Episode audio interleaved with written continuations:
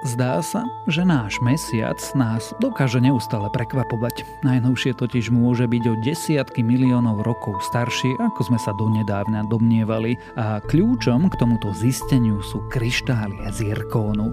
Ja som Tomáš Prokopčák a počúvate Zoom, týždenný vedecký podcast denníka Sme. Tento týždeň sa podrobnejšie pozrieme na našu prírodzenú družicu, dozvieme sa, ako to naozaj je s dietami, počas ktorých jete len jedno jedlo denne a zistíme, či sú lepšie antidepresíva alebo beh. Prinášame vám najpočúvanejšie dovolenkové podcasty.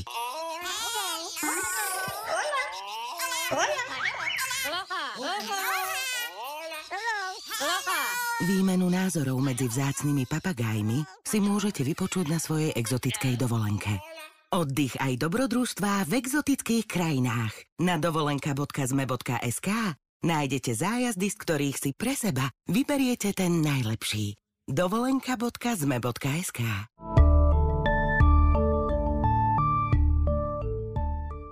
Pred eh, viac ako 4 miliardami rokov vrazil do Zeme objekt veľký zhruba ako Mars. Z ránej Zeme sa odlomil materiál, zachytil sa na jej obežnej dráhe a spojil sa. Výsledok môžete vidieť na oblohe aj dnes. Je to mesiac. A podľa najnovšieho výskumu sa ukazuje, že zrejme vznikol skôr ako si vedci mysleli. K veku mu podľa meraní vzoriek z misie Apollo pribudlo 40 miliónov rokov. Astronauti priniesli z misie Apollo na Zem viac ako tretinu tóny mesačných horní na pôdy. Už z prvých vzoriek bolo jasné, že Mesiac a naša planéta sú si zložením veľmi podobné, ale nie úplne totožné. Tieto zistenia naznačovali, že Mesiac vznikol pri obrovskej zrážke dvoch telies. Poslední astronauti boli na Mesiaci v roku 1972 v rámci misie Apollo 17. Doniesli vtedy so sebou na Zem vzorky mesačného prachu prachu, ktorý obsahuje drobné kryštáliky zirkónu.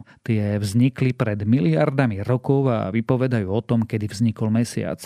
Zem vznikla pred viac ako 4,6 miliardy rokov zo zmesi prachu a plynov, ktoré obkolesovali mladé slnko. Rástla vďaka zrážkam s prachovými časticami, asteroidmi a inými planétkami.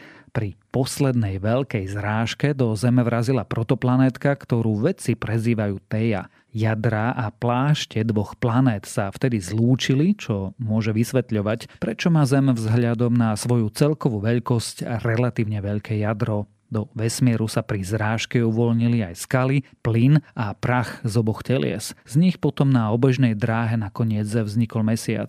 Veľká energia pri zrážke skaly rozstavila a tak bol mesiac vo svojich počiatkoch žeravý. Keď bol povrch takto rozstavený, kryštály zirkónu nemohli vzniknúť a prežiť. Takže akékoľvek kryštály na povrchu mesiaca museli vzniknúť po ochladení lunárneho magmatického oceánu, vysvetľuje v tlačovej správe Fieldovho múzea autor výskumu Philip Heck. Určenie veku najstarších kryštálov tak prezrádza možný vek mesiaca a podľa nových a presnejších meraní mohla naša prírodzená družica vzniknúť pred najmenej 4,46 miliardy rokov.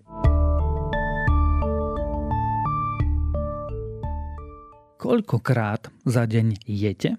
Niektorí si počas dňa dajú raňajky, desiatú, obed, olovrandaj večeru, iným postačí jesť trikrát. Ale je to aj tretia skupina. Patria do nej britský premiér Rishi Sunak, frontman skupiny Coldplay Chris Martin, či futbalový komentátor a bývalý anglický reprezentant Gary Lineker. Oni patria medzi tých, ktorí jedia len raz denne. A táto skupina sa čoraz viac rozširuje. Spôsob stravovania, jedno jedlo denne, je extrémnejšou verziou iných typov diet založených na pôste, ako je prerušovaný pôst a časovo obmedzené jedenie. Nick Fuller z centra Charlesa Perkinsona na univerzite v Sydney, zameraného na liečbu obezity a metabolických chorôb, si myslí, že aj táto dieta vzbudzuje veľké očakávania. V texte na odbornom portáli The Conversation sa snaží priblížiť zásady, na ktorých dieta stavia a s akými rizikami je potrebné rátať, ak sa rozhodneme pre jedno jedlo denne. Zjednodušene, pri jednom jedle denne platí, že pôst trvá 23 hodín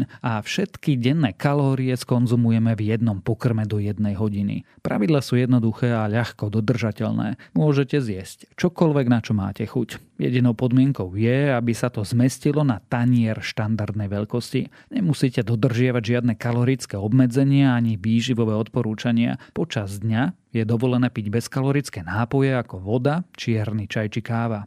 Dôležitý je konzistentný harmonogram stravovania a každý deň jesť približne v rovnakom čase. Podporovatelia tejto diety tvrdia, že okrem vytvárania kalorického deficitu, čo vedie k úbytku hmotnosti, dlhšie obdobie pôstu vedie aj k fyziologickým zmenám v tele, ktoré zlepšujú zdravotný stav. Jednou z nich je zrýchlenie metabolizmu spustením ketózy, teda procesu, pri ktorom telo na získanie energie spaľuje uložený tuk namiesto glukózy. Čo ale na túto dietu hovorí veda? Hm, zatiaľ nič. Väčšina štúdí totiž skúmala vplyv tejto diety na zvieratá a kvalitatívna štúdia s ľuďmi z roku 2022 zahrňala iba 11 štíhlých mladých osôb, ktoré ju dodržiavali iba 11 dní predtým, než prešli na systém troch jedál denne. Názory sa zvyčajne opierajú skôr o výskum prerušovanej hladovky. Existujú totiž dôkazy, ktoré podporujú účinnosť prerušovaného hľadovania na zníženie hmotnosti. Väčšina štúdií sa však zamerala iba na krátkodobé výsledky. Zvyčajne sa posudzovali výsledky dosiahnuté počas 12 týždňov alebo kratšie. V dlhodobejšej štúdii z roku 2022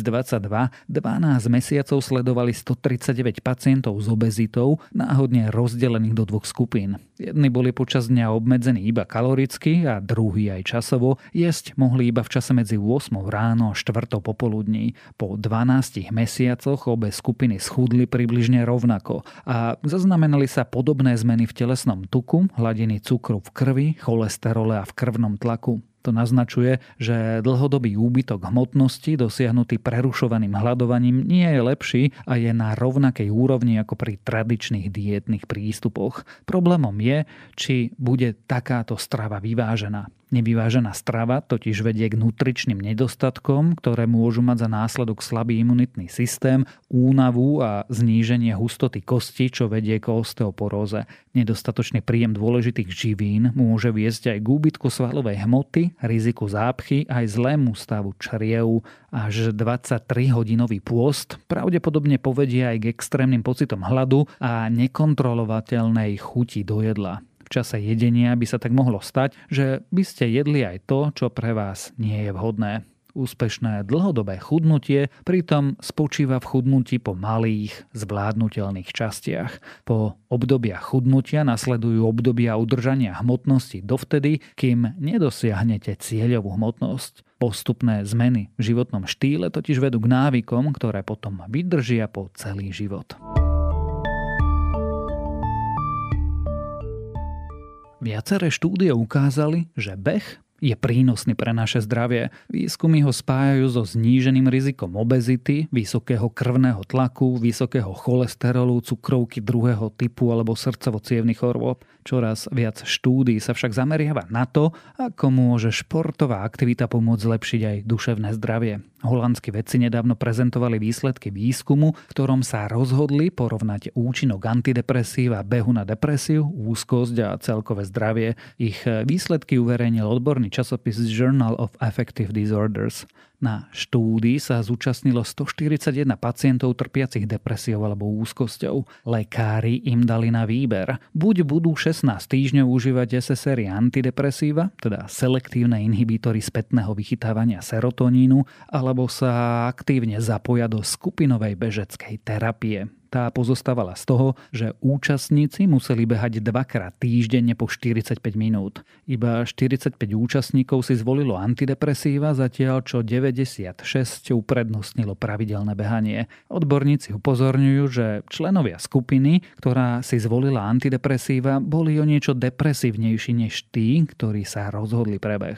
Z výsledkov štúdie vyplýva, že beh viedol k rovnakému zlepšeniu duševného zdravia ako užívanie antidepresív. Liečba antidepresívami vyžadovala, aby pacienti dodržiavali predpísaný príjem liekov. Užitie tabletky však účastníkov nepodporovalo v tom, aby menili svoje zvyky a každodenné správanie. V tomto smere fungovali cvičenia bežecká terapia inak, narúšali sedavý životný štýl účastníkov. Aktivita pacientov povzbudzovala, aby chodili von, stanovili si osobné ciele, zlepšovali si kondíciu a zúčastňovali sa na skupinových aktivitách. Na konci štúdie vykazovalo približne 44% účastníkov v oboch skupinách ústup depresie a úzkosti, avšak 16-týždňový kurz behu ponúkol pacientom aj ďalší benefit – zlepšenie fyzického zdravia. U pacientov, ktorí boli v bežeckej skupine, odborníci zaznamenali zníženie hmotnosti, obvodu pása, krvného tlaku aj zlepšenie fungovania srdca. V skupine, ktorá užívala antidepresíva, bola naopak tendencia k zhoršeniu týchto metabolických markerov.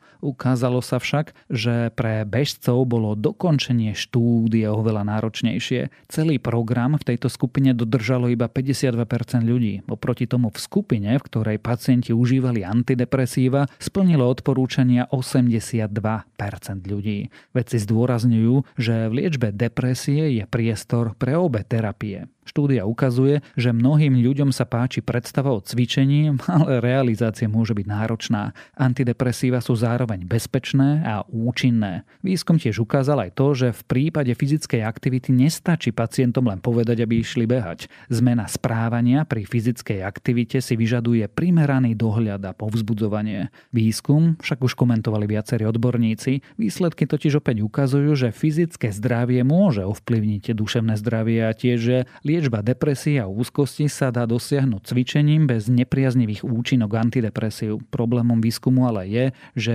zaradenie do skupiny si vyberali sami pacienti. Nenechali si poradiť odborníkmi. Porovnania medzi skupinami tak môžu byť skreslené oproti randomizovanej štúdii. Napríklad v tejto štúdii boli pacienti, ktorí si zvolili antidepresíva depresívnejší. To môže súvisieť s menšou šancou na to, že sa trvalo zapoja do cvičenia a veľmi dôležitým zistením je práve rozdiel v miere dodržania programu 52% v skupine s cvičením a 82% v skupine s antidepresívami. Ukazuje to, že je ťažké zmeniť životný štýl a je to ťažšie ako užívať tabletku.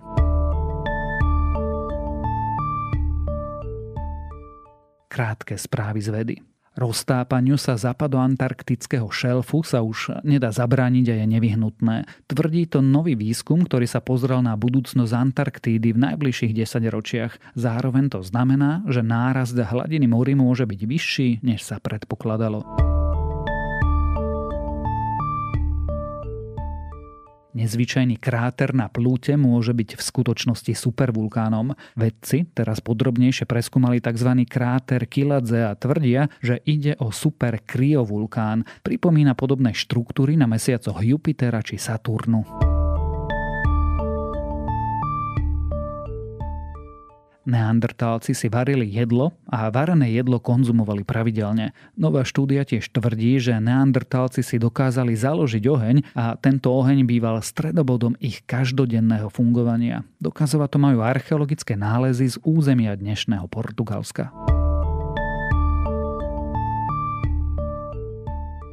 A ak vás tieto správy z vedy zaujali, viac podobných nájdete na weboch tech.sme.sk a primár.sme.sk.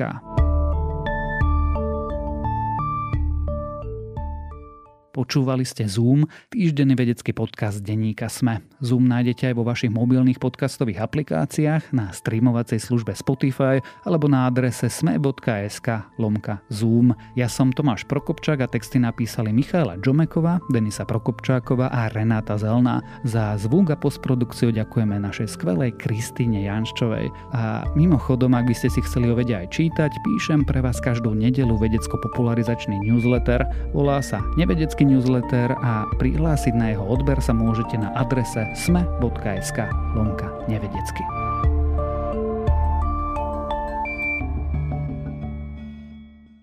Prinášame vám najpočúvanejšie dovolenkové podcasty.